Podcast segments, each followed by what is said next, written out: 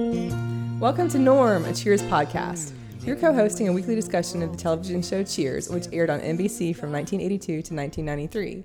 Here are your hosts, Marlene Stimmy and Andy Blaker. How are you doing tonight, Andy? Good evening. I'm good. How are you? Oh, I'm doing really well. We have reached the end of season five. In our last recording, we are at the Cheers season five roundup and superlatives discussion. So this is going to be a fun one. I always like lists, so I think this will be good to go through. Absolutely. And if you have any thoughts on the season, we can incorporate those as well. There's a little section I put in here called like season themes or something like that, which we could do now, or we could kind of get started with our first category. Let's start off with some teasers. All right. Get it rolling. good. Do you want to go first, or do you want me to go? Sure. I wrote several down trying to figure out what would be my, my favorite. So these are just ones that I guess stand out as noteworthy to me for one reason or another. Okay. Um, Are you starting with the third one or the first one? well, um, okay, third one. We'll start with third. Or does it? Okay. Uh, third one is from episode 14. I forgot to write down the title. Uh, this is when the cold open, they're doing the Impressionists. They're Oh, talking yeah. about Impressionists, French painters, and everything, and they all proceed to do their impressions of, of certain famous French painters. And Woody does an impression of the mayor with like this shirt stuffed up his shirt. It's a real lopsided growth looking thing. And uh, says he is doing the mayor of Hanover, Indiana. I don't know exactly why, but I just really stood out in my mind that one. That was one of the ones I was considering. It was tied for my, I guess, third place. Like they're not so much in order, the teasers, but that was one of them that I had in there was the impressionist one because I liked that. I thought Woody was great. I think that when we mm-hmm. did the episode, we talked about how that had shades of like Woody Harrelson's career to come in that. And then I also I just love the idea that Cliff Cliff talks about the imp- impressions like he does impressions. I think Frasier's talking about going to see an impressionist exhibit, and Cliff says mm-hmm. something about doing impressions, and he says he does a great Cezanne, and I just love Yeah. that idea of like the impressions of impressionists. So that was you know that was a possibility for me as well. Right. But the one I picked is the Loch Ness monster discussion. So when, when Norm is reading the paper and he marks that there's been another sighting of the Loch Ness monster, and Woody remarks that it looks like President Reagan. Norm corrects him on the article he's referring to, and then Cliff wonders if they're ever going to catch the Loch Ness monster. Like Cliff is assuming he's real, I suppose. And Frasier says he hopes they never do, and asks rhetorically if any of them really wants to see that poor beast hauled out of the water and put on display in some sideshow. And Woody says, Well, I sure would. And he starts discussing how they could all go together and he doesn't mind driving. and Norm's trying to interrupt. And so, like, you see Woody, all, they, you know, he keeps trying to cut him off and explain the situation to him. And Woody's going on about how it would be kind of fun. We could pack a lunch and ask who wants peanut butter and jelly and who wants bologna. You know, everybody is exasperated. Frasier has his head in his hands, and Norm starts to try one more time and then says, I'll have one of each. Right. Just love that. Mm-hmm. Given they're going to go see the Loch Ness monster whenever they catch it. They're already planning it. It's a great one. That's a fun zany one. That is from House of Horrors with formal dining room and used brick. So no connection to the episode. It was just kind of a, a quirky opener. Right. I feel like I need to I need to look at that. I, I forgot to I wrote down the episode numbers, but for some reason didn't get the titles on these, so I can plug those in if need be. I think the first one you did was Diamond Sam. I only remember that because I was looking at it too. Okay. Well, my number two teaser pick would be episode 16. They say it's like 2 o'clock at the bar and it's time to go home. And Norm remarks, you know, how can 17 hours pass so quickly? and then Woody lets slip that it's daylight uh, savings time. Was it Woody that let that slip? Oh my God, a Frasier. I think so. It's. I don't think Frasier's there at that point. No, it is it Woody. You're right. think It's, Woody. It is Woody because he's spring forward, fall back. They realize that it's an hour earlier than they thought, and so they settle back in. And and, and Norm's like, I almost went home, you know. And Yeah. I love life, or yeah, Yeah, yeah, yeah. No, that's right. Because he's just he just pleased. It's like the little things that please him. Mm-hmm. And then the thing about 17 hours going by so quickly, I like that too. so my second one Sam comes in to the office. He's listening to his answer machine, and it has like all of the employees Carl calling with various messages. Carla's going to be late. Second call is from Diane's episode when she's on jury duty, and she leaves this long message, which he fast forwards about. It's about the trial, and then Woody calls to say that Diane called after he left and wanted Woody to give him a message. And then he pauses and says, I love you. Bye. and he calls back to clarify it was Diane saying, I love you. And Sam's like kind of going through his mail and paperwork and casually paying attention. And Woody calls and leaves another message. and Sam listens, and Woody says, "Don't, misunderstand- don't misunderstand me. I really like you a lot." and so Sam is just kind of sitting there and smiling. Woody calls a fourth time. It's like I've been thinking about it, I've been thinking over, thinking it over. Sam, I do love you. And Sam just smiles and goes back to reading through his papers. Mm-hmm. I love that. I think it's funny. I think it's just warm-hearted. It's um, from Never Love a Goalie Part Two. Indeed, and that was also my number one pick. Oh, really okay. well, you can one. say something about it too. No, um, I I just like how you it summarizes obviously what part one was, um, but Mm-hmm. also does something original with with with the with its content. So I thoroughly Yeah, enjoyed that one. I'll go ahead and sub in another one for you know whatever. Another one that really stands out to me is uh, from episode ten. Woody is. Uh, Late at night, cleaning up by himself at the bar, listening to the radio, and an ad for uh, becoming a court stenographer comes on. And he becomes kind of intrigued, finds a pen and paper, but can't get the number down in time. And the radio goes on to another ad, and he just puts the pen down, resumes the broom, and you know, moves on with He's life. And I, yeah, it's a fun one. Yeah, I like that too. He just kind of goes back to whistling or whatever it was he was doing before. That is good. So my favorite one is Sam. It starts with Sam saying he had a crazy dream last night. He was at a party with strangers and realized he wasn't wearing any pants. And Norm and Cliff are commenting that they've had that dream. You know, they're all sort of commenting basically on common dreams that people have. And Norm mentions the ones when he's back in college and you haven't been in class the entire semester and the teacher's about to give you the final exam. And Carla says that's the worst. So they're all chiming in on these, like, sort of culturally common dreams. And then Woody says, How about the one where you go to this fancy restaurant before they let you in? They make you leave your legs at the door. And everybody's like baffled by what he's talking about. And he goes on and he says, and he's like, pour, he's doing like the bar chores, like pouring cherries into the condiment bin and so forth. It's like the girl gives you claim check six and you go in, but instead of food, everyone's eating their silverware. Only you can't really enjoy your fort because you're so worried that whoever got claim check number nine might finish first and pick up your legs by mistake. And Woody just kind of nods. He looks around. Everyone is like startled, and they just start to nod, I'm like, "Oh yeah, yeah," you know, at this very surreal, odd dream Woody has described. That is the teaser for Tan and Wash, Yes. and I just love it. Yes. And Good Woody's one, too. idea of a recur of a you know common and recurring dream. I feel like Woody is a common denominator throughout most of these. I know at least I mine, so where you know yeah. he he's almost a p- character perfect for it. You know, just like Mm-hmm. Coach was in some ways. You know, because you can do a lot with him in only a few minutes, or a minute or two. You know, Right. So And he plays so well off the other characters. Like there, what was the teaser when he's telling Frasier about the pool game? He goes through the whole thing with the pool game and every step along the way, and he won the pool game. Like, see, Frasier just asked how he broke his thumb, and it Right. turns out he slipped on the ice. So there's the entire, you know, like that interaction. He just is funny interacting with the other characters in short scenes. I think. I think you're right because he's in all three of mine in some capacity. yeah, yeah.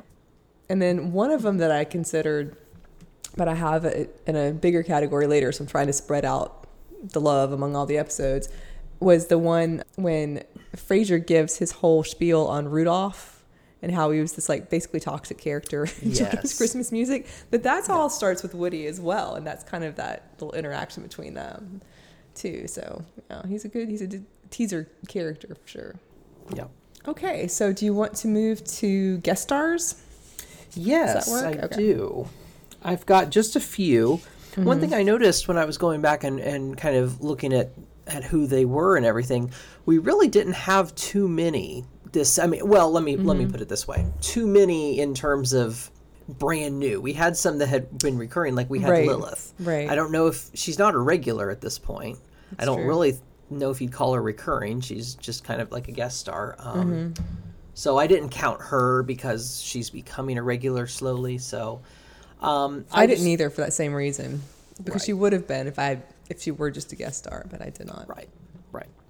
So um, I think we can both agree that uh, John Cleese in Simon Says was uh, perfect. He won the um, outstanding guest actor Emmy, something like that. He won an Emmy for that for that um, performance Yeah. as Dr. Simon Finch Royce. I mean, he's just great in anything he does, but this role seemed written exclusively for someone like him. It did. Yeah. Yeah. He's actually my number one for guest Yeah? stars. Yeah. Because even though it's a it's a big guest turn, and Cheers I think doesn't always do that.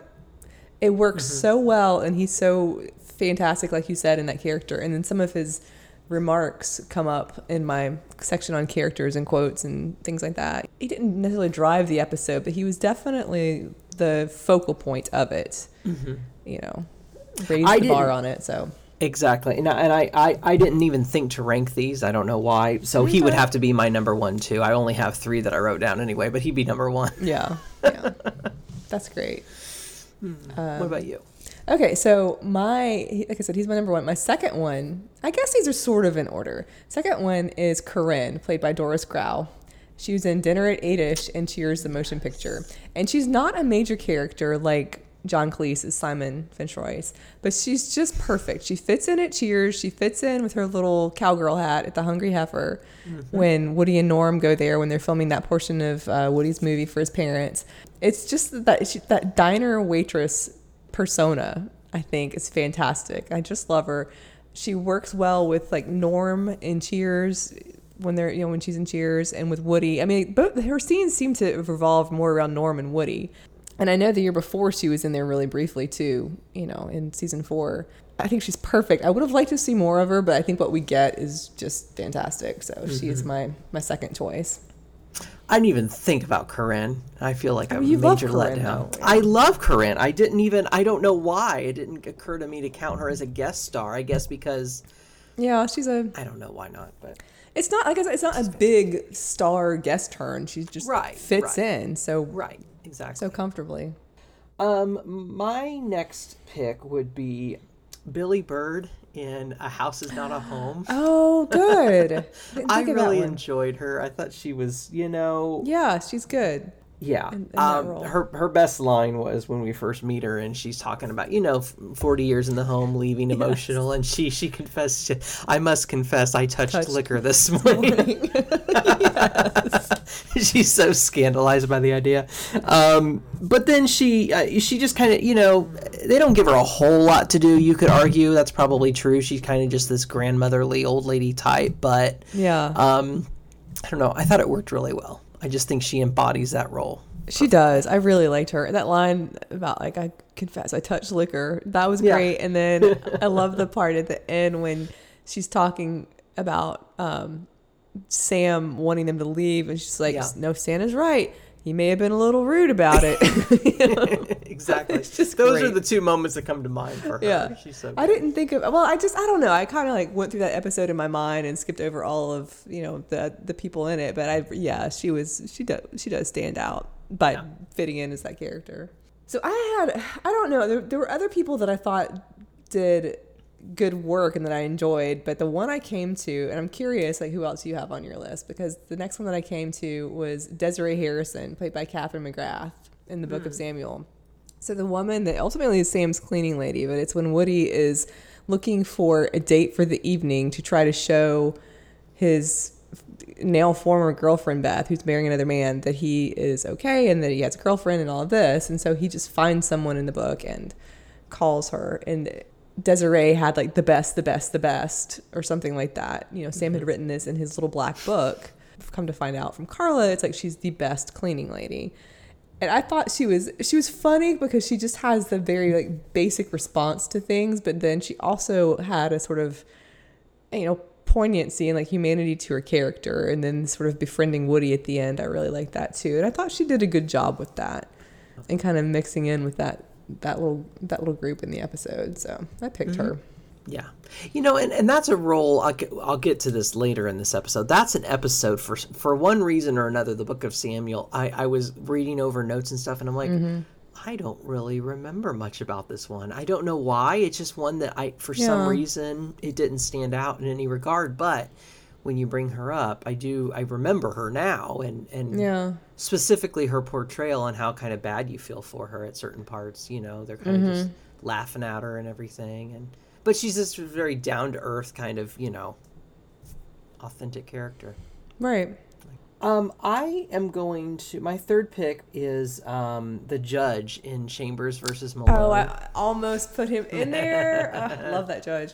just Yeah, yeah, he'd in my list too. yeah there's I, again for for someone who really doesn't have a lot in, in terms of like a big guest star name or anything but he's he just fits the role real well. He's like watching mm-hmm. this whole shir- oh, uh, this whole circus unfold before him, and he's amused by it. You can tell at different points, and I just think he, you know, what what's really just very much a straight character. He he kind of does a little bit with, and I Oh yeah, yeah. I like the line. There's so many, like you said, like little. He did a lot with like having a little bit to do. But the point I think that I liked the most was when somebody asked, like, if it pleases the court, they wanted Di- like Sam to propose to Diane again. I think was the mm-hmm. thing. And he's like, if it gets us out of here, it absolutely thrills the court. you Yeah, know, just exactly. all of his little comments uh-huh. to them, I think, were great. Yeah, that's Yeah. a that's a great choice. Did you have anybody else on your list? Those were the only names I jotted down. Okay, me too. I feel like we're leaving people out, but like I agree with you. They're not a tremendous number of people that you could say are like huge guest stars or anything of that sort. But Well, and there's, you know, like I said, what stands out in your mind, right? When you're going back over 25, 26 episodes, mm-hmm. it, it's a tall order for it to stand out in some regard, you know? right, and I think John Cleese stands out so far above anybody else that that's Oh, kind of overwhelms the, most of the other options too. Oh, absolutely. Let's see. What do you want to do next? We've got basically like quotes and moments and characters, like sort of things that aren't necessarily the episodes, like favorite or least favorite episodes themselves, mm-hmm. but just parts of episodes, maybe. What do you mm-hmm. think?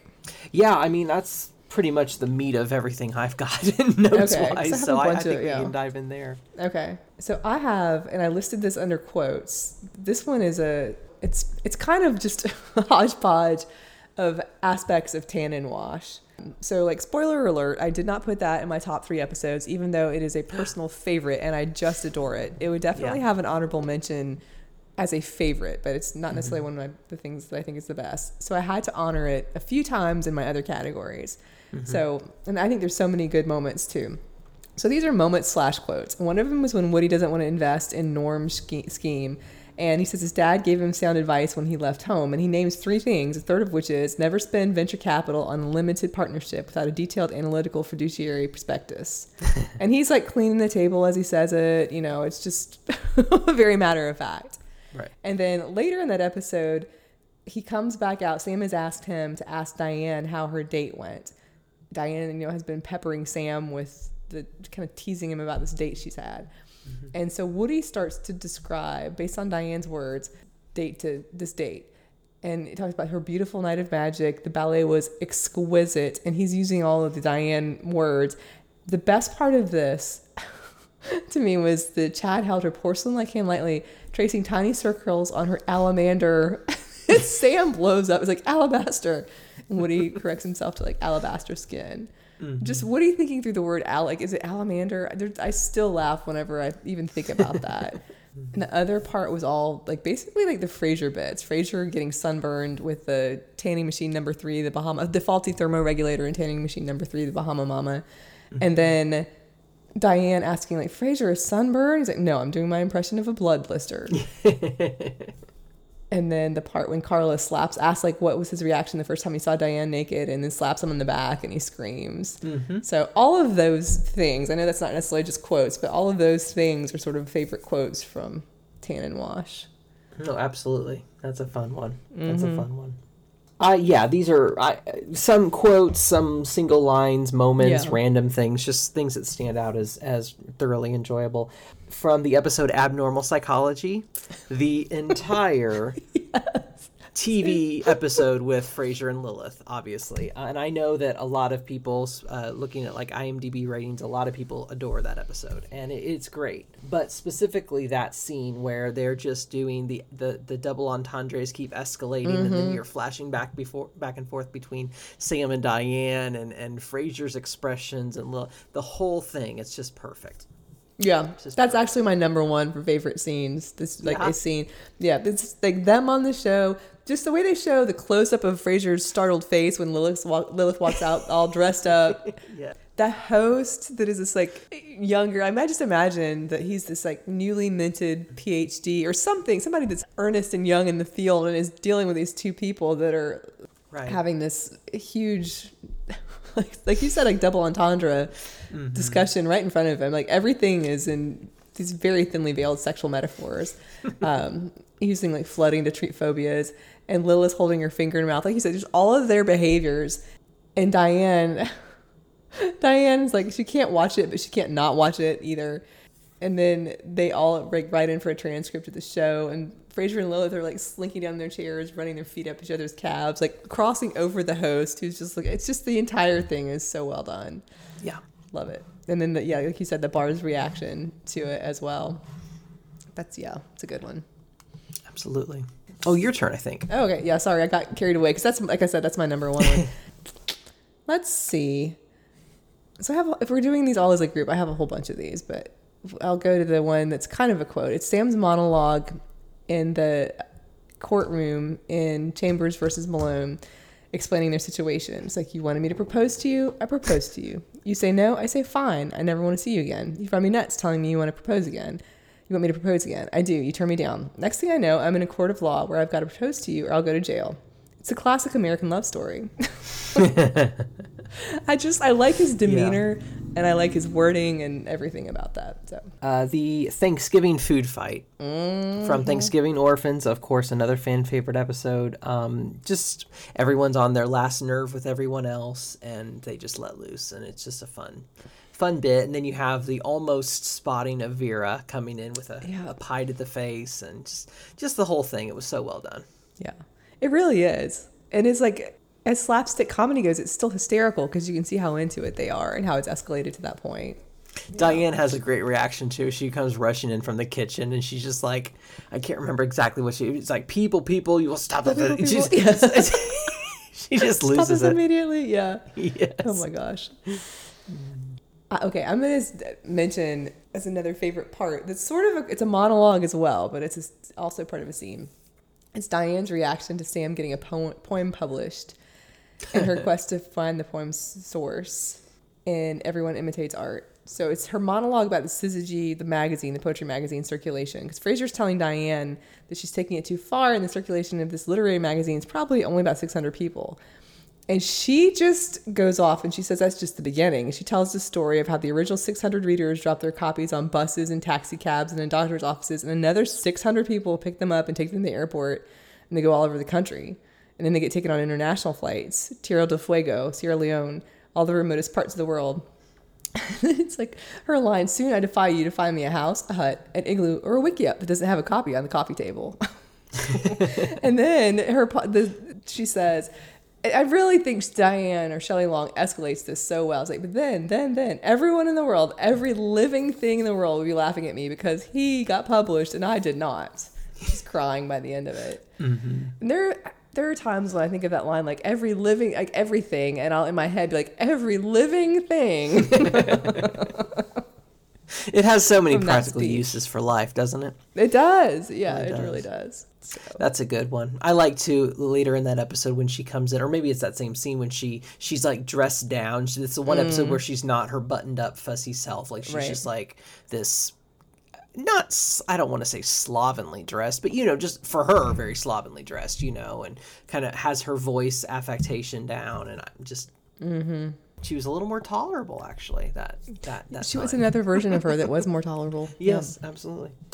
Um, I have several moments from Spellbound that I need Oh, good, to, okay. need to go over. Well, first off, any interaction with Diane and Nick Tortelli is is great. Mm-hmm.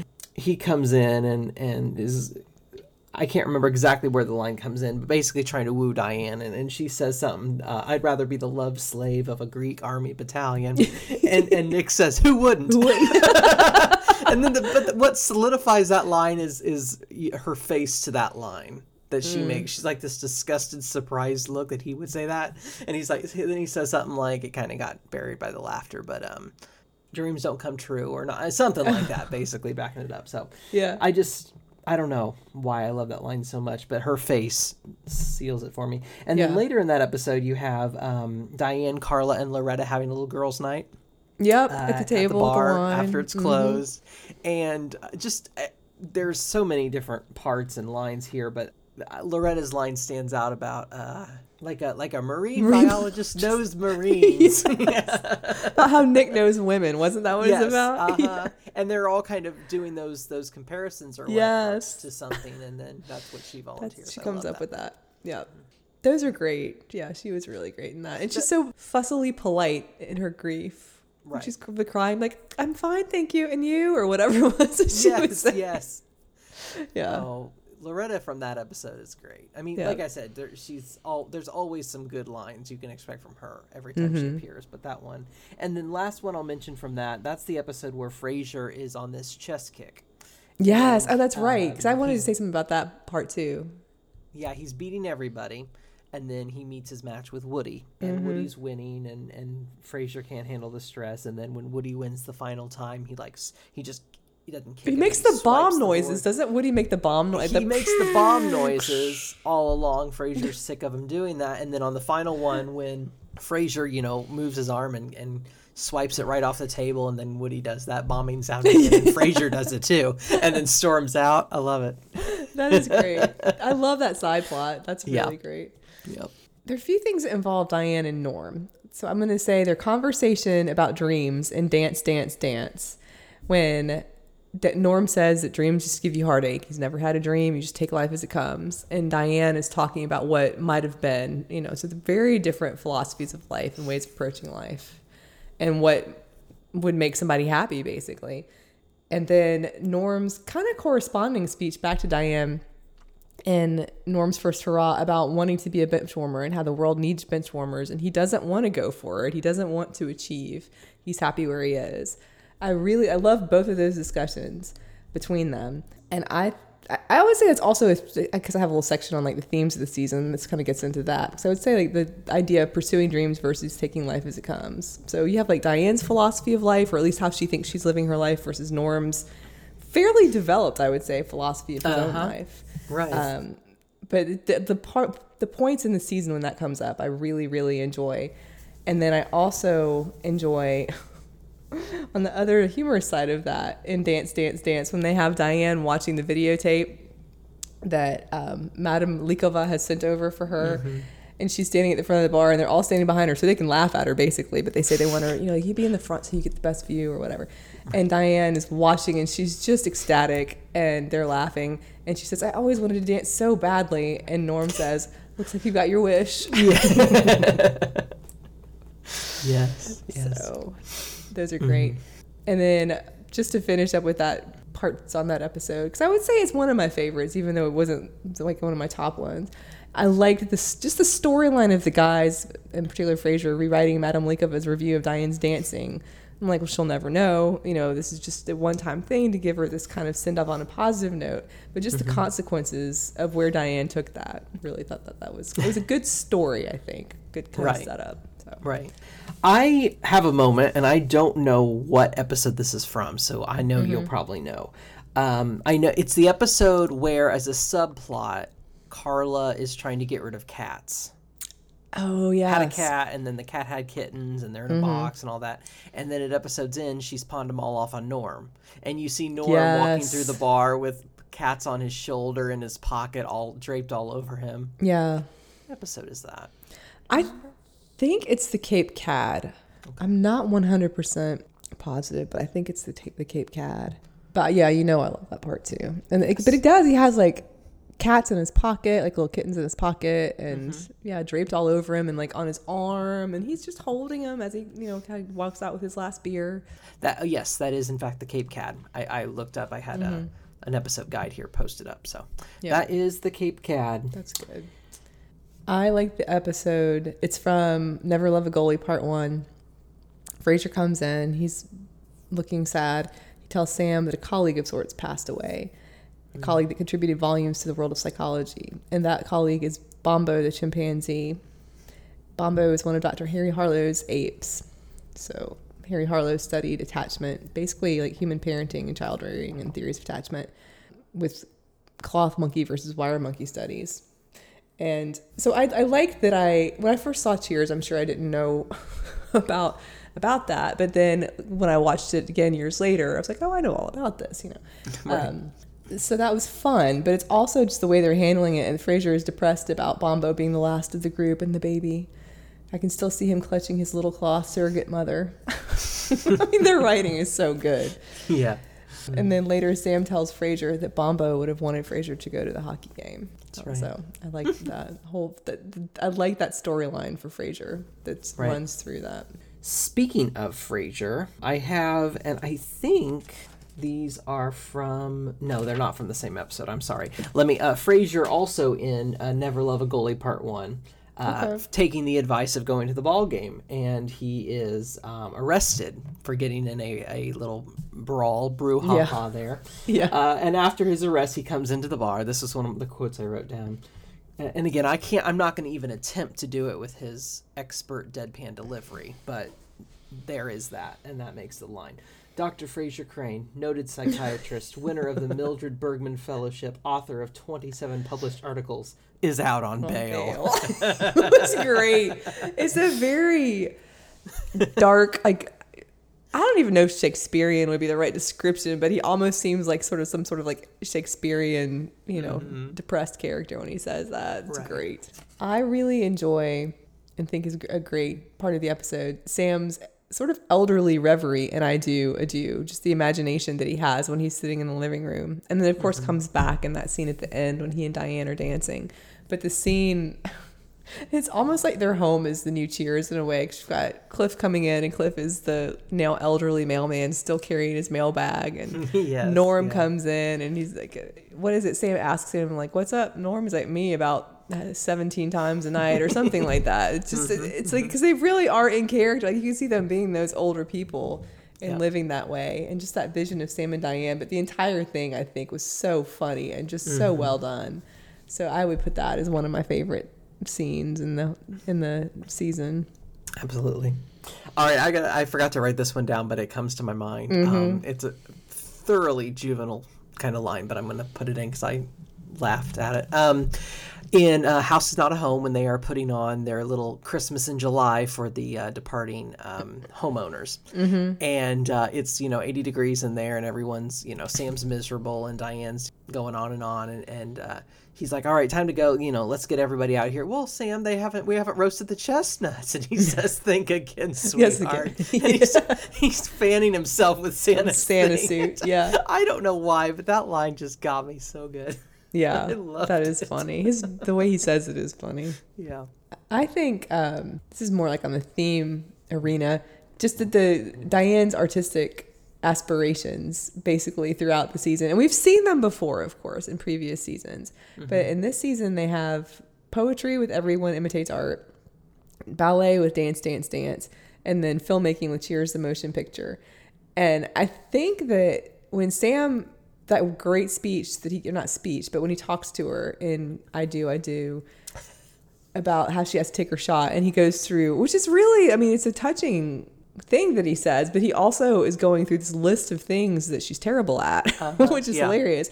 And I think he mentions all of those things like poetry and dancing and filmmaking, or and there are others as well. Like there may have been drawing, which we saw in season one when she was the caricaturist, and I can't remember all the others, but we've definitely seen some things that she has tried, you know, to ill effect. Um, And so "We finally found something you're good at." So I really I like that entire thing, like these, all of these things that she's trying, and she can't quite pick one, like we've discussed, um, or she's just not good at it until they find writing. Absolutely.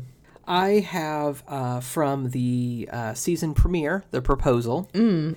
Sam and Frasier are kind of commiserating over Diane turning down Sam's proposal, and uh, Frasier is kind of starting to imagine, daydreaming about choking her. I think it is. He talks about the cartilage and everything, and, and and how you know trying to reassure Sam that your thoughts are not they don't mean you're terrible or anything. That's just you know natural that you're going to say think that. And um, I can't remember all of what he says, but it's clear that he's thinking back to his own rejection by Diane and uh, her squeezing her neck or whatever, and then ends with, "I'm a respected psychologist." That's right. and I'm yeah, right. Because it, it's so Snaps out of it. cheery how he says that line. Yes, that's right. Yeah, because he's getting darker and darker, and then he kind of snaps out of it and says that. That is so funny. Is it in that episode too when she's talking, like when Diane comes back to the bar, and she's describing what happened and how she turned him down and for this proposal, and she's like, "That poor man, can you imagine?" It's something like that, and then Frasier's like, "Gee, I'll try." yes, yeah. I think I think that was also the proposal. Yeah, that was Okay. another one. hmm I like the part when in the proposal when Diane jumps into the ocean when Sam's kind of coming after her. It's not even a jump. It's just like she fa- sort of jump falls off the end of the boat like in this little tuck position. I just that was really good. Yeah. this is from uh, the episode One Last Fling. Uh, Sam is at his little bachelor party and unaware that uh, Diane is the one ready to hop out of the cake.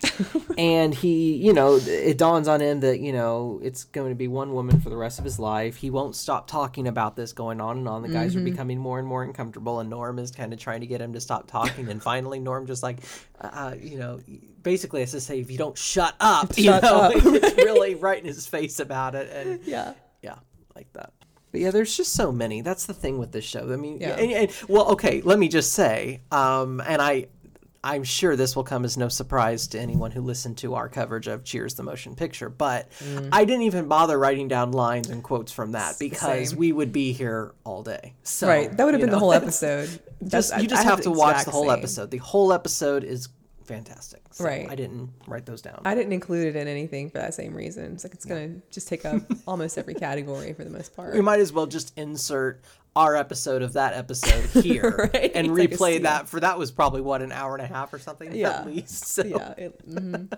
I'm trying to think of a particular moment in Young Dr. Weinstein that would be a good scene or category because I really do like it. I think it's funny.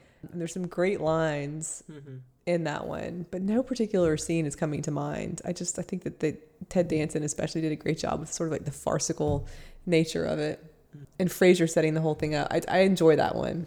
No, me too. I just can't think of like a one moment that stands out. Anything else? Oh, okay. Um, the Cape Cad. When Oh, the waiter in that. I'm sorry to interrupt The- you. but He could have been a guest star too, a good he guest star. been Yeah, he- absolutely. Willie Garson or Garson, I guess. Yes, uh huh, that's right. But I'm thinking about when um, to keep uh, you know Diane from finding out that his date has left for the weekend. Um, Mm-hmm. Sam offers fifty dollars to a middle-aged couple to go make noises in the bathroom. bathroom. like, does the husband say something like, "Do you want us to snap towels?" Or there's something like that about yeah, yeah, snapping yeah, towels. Exactly. Yep. The whole thing, the whole just absurdist thing. Um, Yeah. I just enjoyed that whole bit. Just how how they they they look so scandalized at first, and they go along with it. Right. It falls apart utterly. They just, and- like they had fun with it, apparently. Yeah. Yeah, I feel like that really pretty well covers it. Uh, covers a Diane. Diane at the trial as the jury forewoman. There's a lot of good little bits there. Oh, yeah, that's true. She is, and um, everyone's reacting to her, and Mm-hmm. Not, one specific bit, but I rewatched that bit, and um, yeah, that was that was pretty good. I like her reaction when the couple comes into the bar after they've reconciled. Mm-hmm. The woman dropped the charges, the attempted murder charges on the husband, and Diane is over at their table taking their order. And she orders a Bloody Mary, and Diane's just like, oh, just her reaction, look on her face. Right? I remember that being Right. great. Well, we can go on to the superlatives of the bottom three and top three if you want. And if anything else comes up, which I'm sure that it will, we can always peg that in. Sounds good. Let's start with the bottom three. Yes. What is your third least favorite episode? My third least favorite episode. There's one, maybe two that I can think of that I'm just like, okay, this was what? What was the point? It's Yeah. not that they're bad. It's for me, it's what's most memorable. Because I have a difficult time sometimes at the end of 27 episodes or whatever, going back and remembering everything. And so Yeah. if it's one that I don't remember as well, that is most likely one that's probably going to rank lower for me just because it doesn't Okay. stand out as much. Yeah. Um, my third least favorite. It was a toss up. All right. Um, I'm gonna go with the Book of Samuel, okay.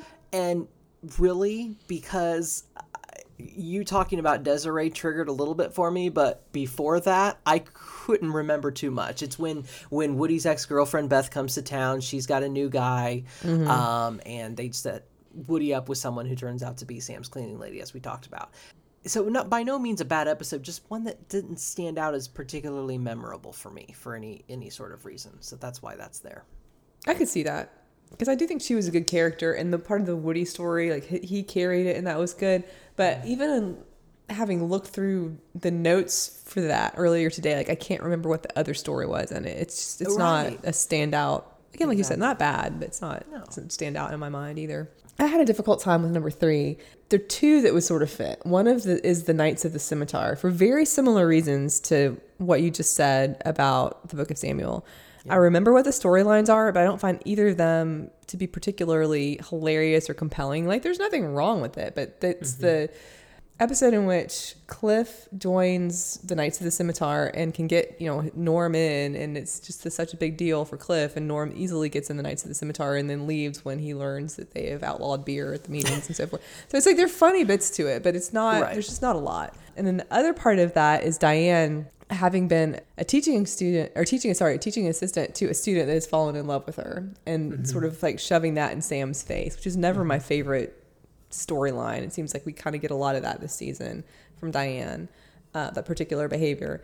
And then if the student is Lance Apollinaire, which is a great name, I will give them that.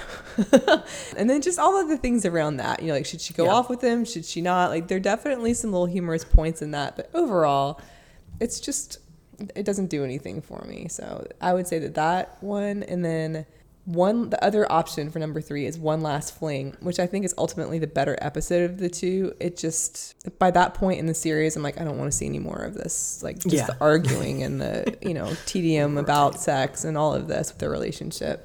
But I do think that it's ultimately the the better of the two episodes. So probably the Knights of the Scimitar would be my third least favorite. Yeah, that's definitely that was one of the runnings uh, in the running for me because Okay. again, not a bad one, but just not very compelling. You know, it's like okay, this is a story plot. There's a few good lines, but overall, it just doesn't do anything for me. Yeah. Okay, my second least favorite episode would have to be Money Dearest. Again, just not memorable. And and I don't think having an entire episode centered around Cliff and his mother is going to really do anything for anybody. It's she's just Yeah. not really I don't know. It's you know, I, I've Cliff is a mixed bag for me. He's got some good lines, but I also find him very a little much sometimes, um, just like we do with Diane. But he's in a different way, and Yeah. so bringing in his mother, who's fine as a character, but just not very. She's not very charismatic. She's not. There's not a lot to her, in my opinion. Um, Right. I agree. As with that. that as the central plot of that episode really didn't do anything. I just wasn't interested at all. So Money Dearest is also my second least favorite. Oh, Interesting. Yeah. uh, for exactly those reasons. And I've said several times already that like I tend to I think I tend to favor episodes that feature Norm. I think as far as the supporting characters go, like he can carry an episode, whereas Cliff I tend to not like those episodes. Not like across it's not like 100%, but overall I would say I favor his episodes the least mm-hmm. at- when he's leading it. And I agree. Like, there's not that much to it. You know, I think that that character that his mother was going to marry, the was it Duncan was it mm-hmm. Fitzgerald or Fitzpatrick or whatever his name was, there could have been a little bit more development of him to make you care when he died. you know, as bad as that sounds, but just the whole thing is kind of cynical as well. I remember Sam had some like good sort of like moral points to Cliff about like your mom really likes this guy and so forth, you know. So it's not like I don't think it was awful, but it just I yeah I don't really care for it either for all those reasons, and I don't remember what the if it, what if anything the other storyline was for that. So Yeah, I just I- don't care for it, and all the the Cliff and his mom scenes I just I dislike those. So yeah. yeah. I agree. Um, I'm willing to bet we have the same pick for our least favorite of the season, based on Well, on I'm sure that you know what mine is. So I, I would, think I do. I could be wrong. Do you want to go, or you want me to go? no, you go ahead if you want to. My least favorite of the season is Dog Bites Cliff. Mhm, You're correct. That's just I knew we both did not really enjoy that one. Yeah. Every other episode, I mean, any other least favorite episode is even mild. Even Money Dearest is miles below that episode. This to is me. the one that you actively dislike. of the entire series. Yeah, the entire series. Of all 11 years of Cheers, it is my least favorite episode. Okay, and you I mean, I don't wanna spoil the future before, for us, but, but no, no, I I, just think that that's interesting to know that this is your least Well, favorite. there are like in one and a half of other ones that I'm like, I really don't like this. I don't want to see it. Yeah. But yeah.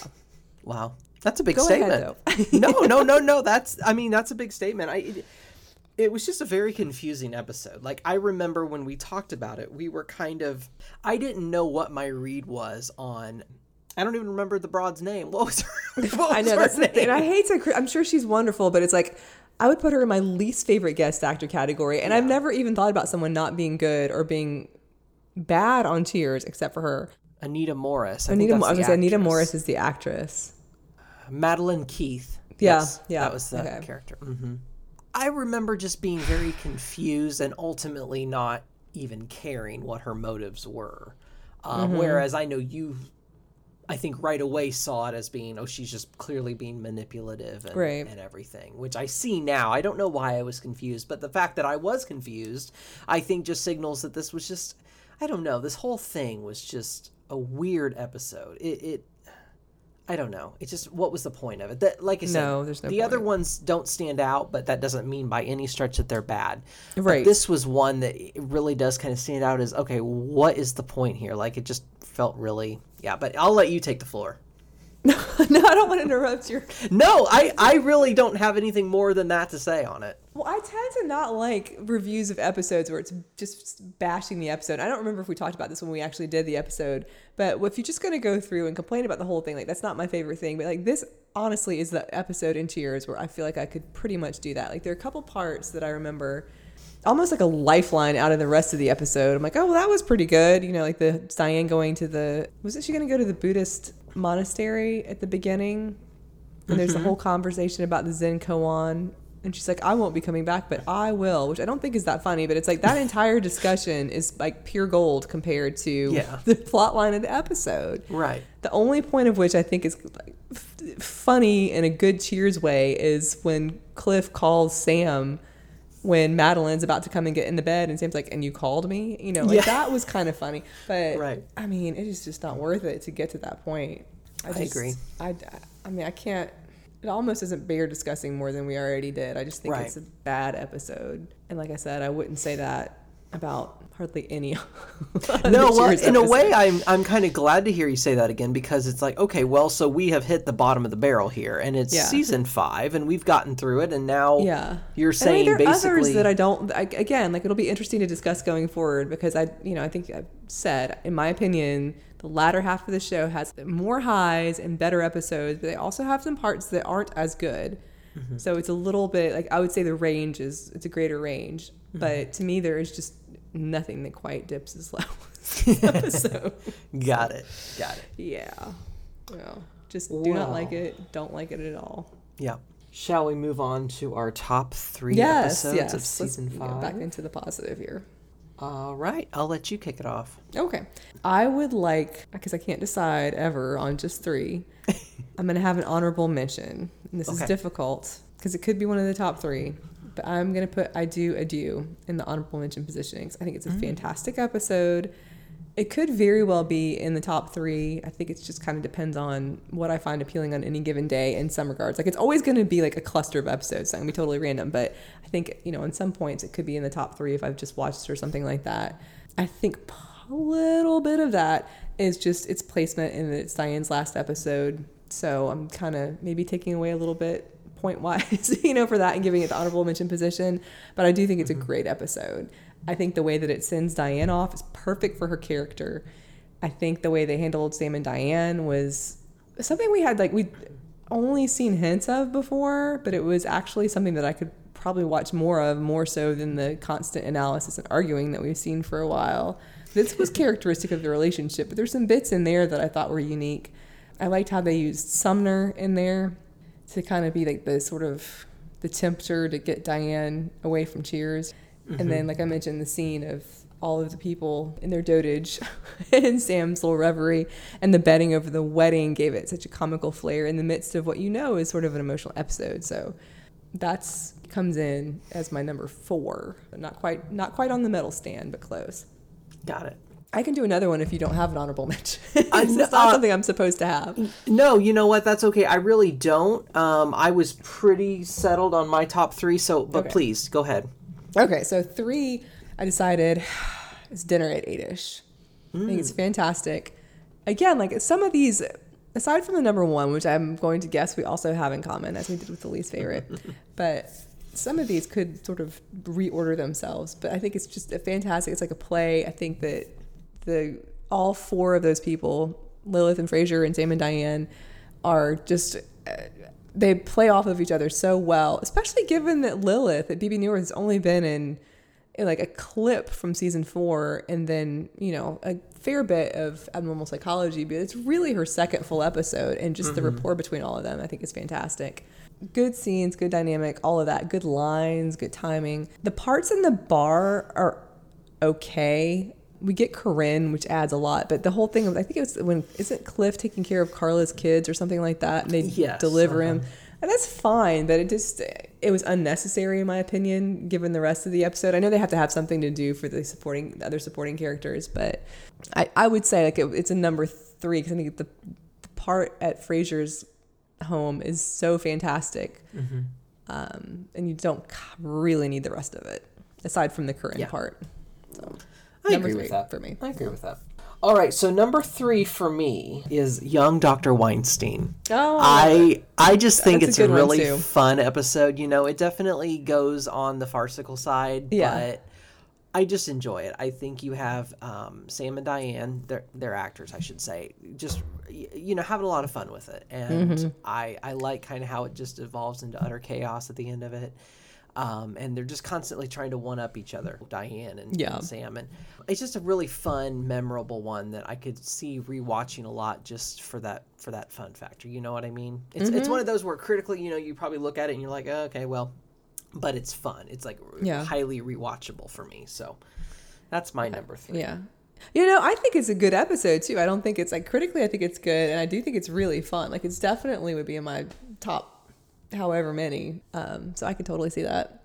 So my number two is Thanksgiving Orphans. Like I think we discussed when we discussed this episode that the like all of the it's all funny. Like the food fight is absolutely the culmination of this, but the entire build up of what's going on in the bar like diane is dressing up as a you know in this what however she describes it like traditional colonial headwear feminine headwear to go to the professor's house the whole discussion of her buddying up to william styron while she's there and them going to Carla's new house for Thanksgiving. It's perfect use of that plot of Carla buying this new house and then just everybody discussing how they got there and you know, like everybody showing up and the TV going back and forth, all the gags, Yeah. but then just all the camaraderie among the people and the time lapse and so forth, and then waiting mm-hmm. for this turkey, like all of it, I think is so much fun and it's just so well structured too to lead up to that food fight. So it's not just like, oh, let's just, you know, we don't know how to end this, let's have a big food fight. Like it all really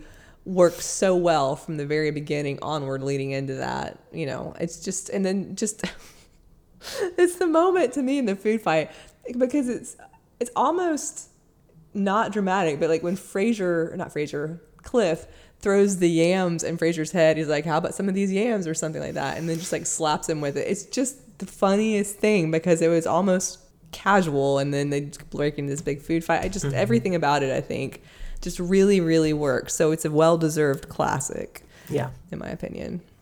absolutely. No, that's a great episode. That's definitely that probably be my number four pick, quite honestly. Okay. Eh, yeah, that's a great one. My number two, though, is one you've already mentioned, which is Dinner at Eight Ish. Mm-hmm. When that episode came along, I thought that might be my favorite of the entire season.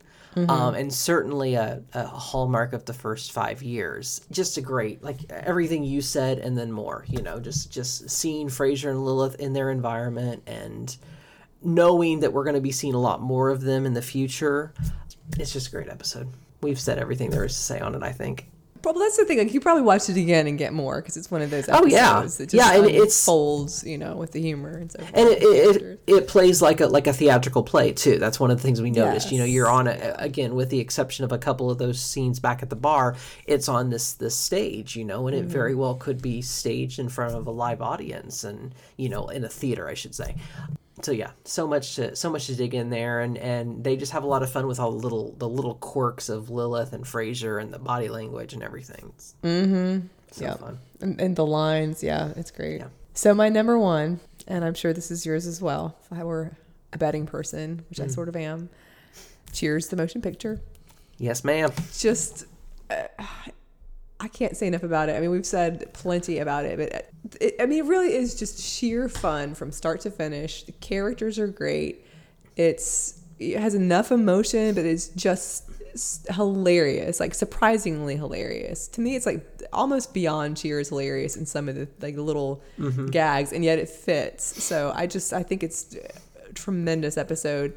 I think we mentioned too on the podcast that we did on that episode that I even like that they have sort of the foil of Woody being the character that's going to leave. Like you're worried about Woody leaving, and it's Diane that's leaving in a couple episodes, you know. But it's not done in a cheap way. I just think that it was uh, even that is so well done and so well like just sort of set up for the season and its placement in the season.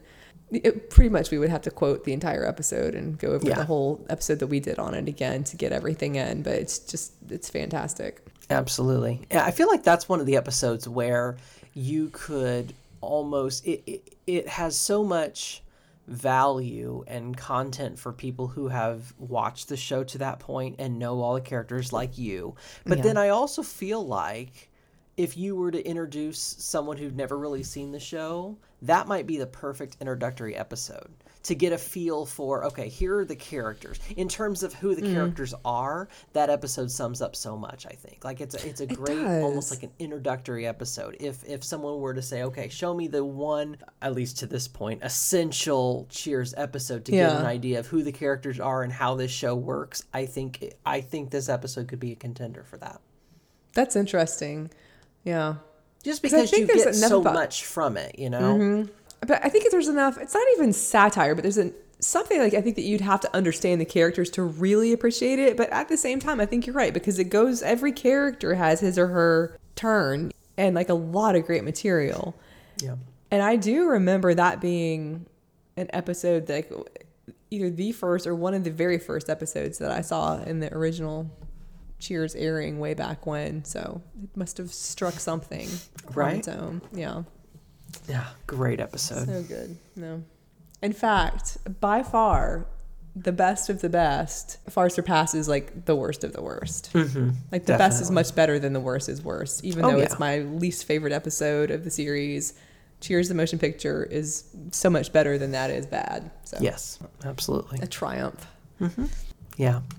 So, what would you say overall of this season in terms of, you know, we're nearing, well, we are, we are at the end of Yeah. the first era of the show, if you will. And Yeah.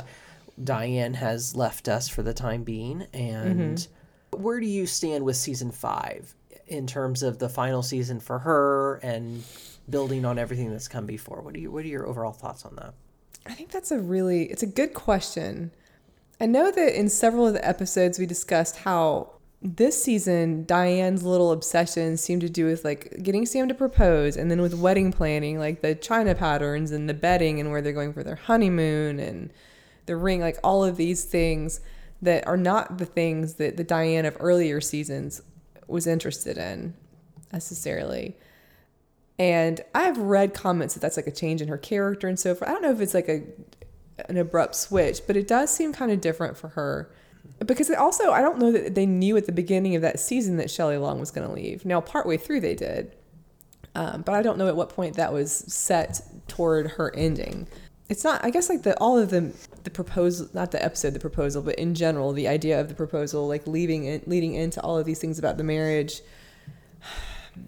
it's not my favorite thing. I can see how some of it's necessary for that plot line and for how those characters are gonna like work out the end of the season, but it seems like there could have been I don't know stuff that was a little funnier. Like there were funny bits in it, like where they're gonna go for their honeymoon and Sam decides they're gonna go to Disney World and you know all of that. But I, I don't know that that was the the best use of her character in those parts. I think I preferred the parts of it that were like I was talking about like the, about her artistic aspirations because that to me was their genuine avenue into her leaving the show. It's kind of like these two big things in her life have come against each other, and she's become convinced that she can't do both. So maybe that was good. I mean, maybe it was good to have some of the like sort of the giddy marriage stuff for her in there. I just think that that overshadowed some of the other stuff sometimes, and I far prefer the episodes that were like that everyone imitates art or dance, dance, dance when she's pursuing one of these interests that she has, you know, to no avail and whatnot, um, Right. and kind of how that came to that culmination in the end. And like I said, I think it's a great send off. Like that episode, I do, I do, I think is a great send off for her and very genuine. You know, she's got to kind of follow her own path, and Sam is telling her this to take her shot. So overall, I think they did a good job with it. That's what I have to say for now. What about you? No, I mean, I, I think we, and I know we've talked about this. and I was actually watching. Um, I, I saw a clip or read an interview or something where Shelley Long kind of gave her comments on all this. She felt like Mm-hmm. you know, by this point in time, they had done everything they could do with her character.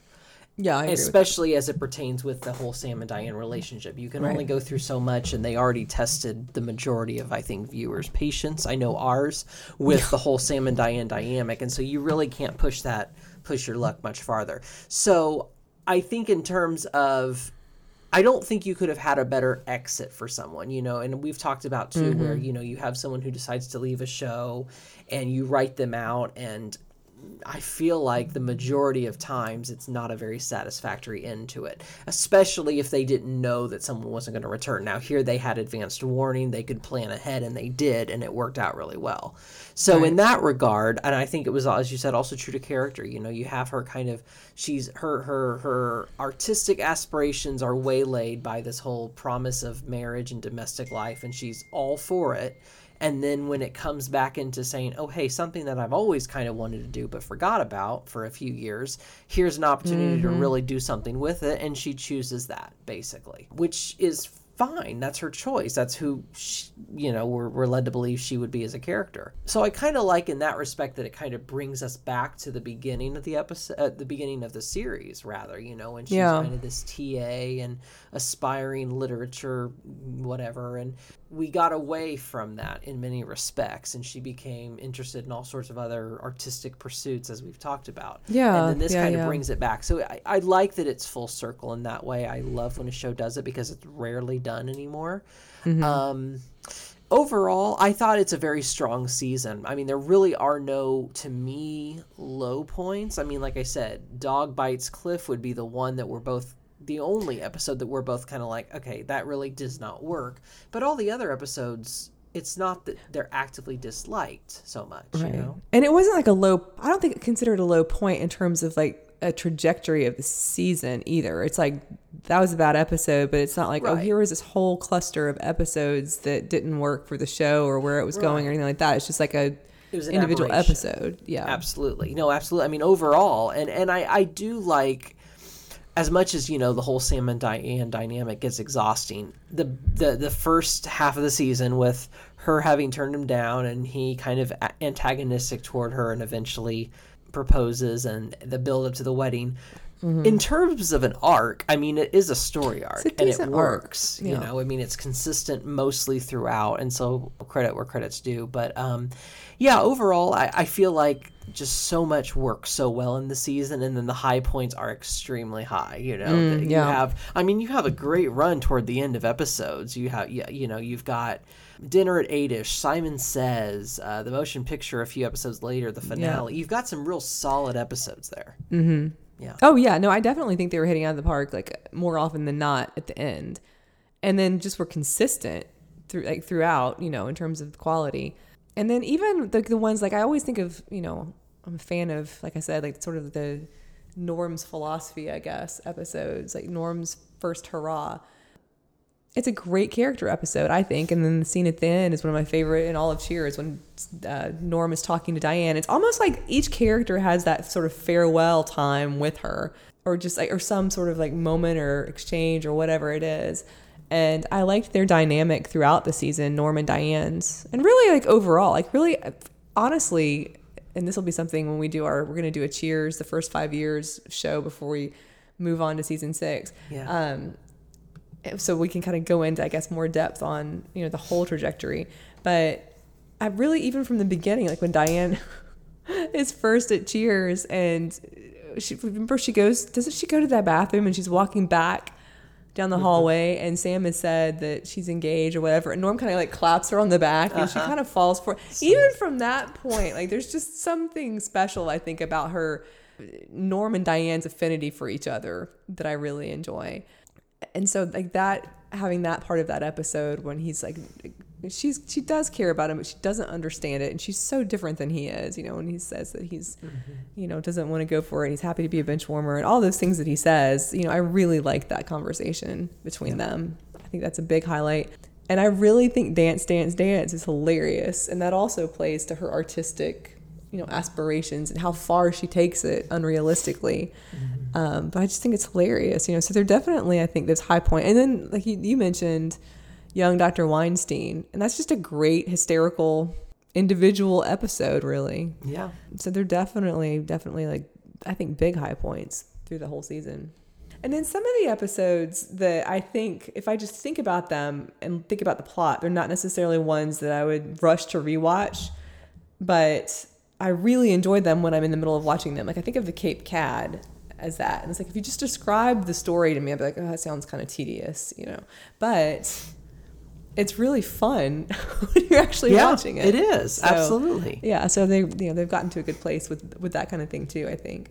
I think there's there one thing that I I've said this I'm sure before, so you know I apologize. But one of the things that stands out to me that I really enjoy about Cheers, among many, is that there really is something to like in every single episode. Even the ones Yeah. that you don't like, you can find some good lines. You can find a few bits in your life, you know, get a chuckle out of them. You know. Yeah.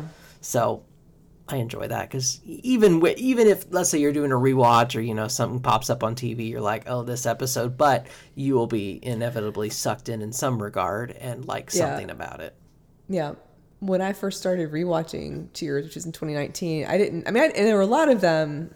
There were moments I remember, there's some episodes I remember. There were a lot that I didn't remember at all. And when I finished it, I waited for a while. I was like, okay, I'm just going to like move on with life or whatever. I just was like, I have to see it again. I went back, I watched it over. And I didn't skip any of the episodes, even the ones that I knew. I'm like, oh, I don't care for this one quite so much. Because somehow it is a complete story, you know, even those episodes that I, like the few that I don't like. Mm-hmm. So yeah, there's always some little bit of character you can get from it. Yeah. Usually much else, but even if not, there's some like little thing about somebody or some line Sure. that's hysterical. Yeah. Anything else that you can think of? That's about it. Like I said, we'll have uh we'll have our uh, the first five years summation before long. Um, yeah, kind of go over the episodes that really stand out. Um, we'll talk about how we want to do that, but I just just reflecting kind of on you know where we are to this point because again I have not seen beyond this point at all, and I know a, a little bit but very little. Um, Right. And I'm very excited to see where they go. yeah. I'm so excited and uh, to get. I mean, we could, we have to kind of give the proper send off to the first five We do. years, but We I'm do. so excited to get to- into season six. Exactly. Start anew. Yeah. Yeah. That will do it for us today. You can find us on Facebook, Norm, a Cheers podcast, and on Twitter at Cheers underscore Norm. You can listen to or download old and new episodes at the usual places Apple Podcasts, Google Podcasts, Overcast, and Spotify. Leave us a like and comment and join in on our community there. Thanks so much for listening.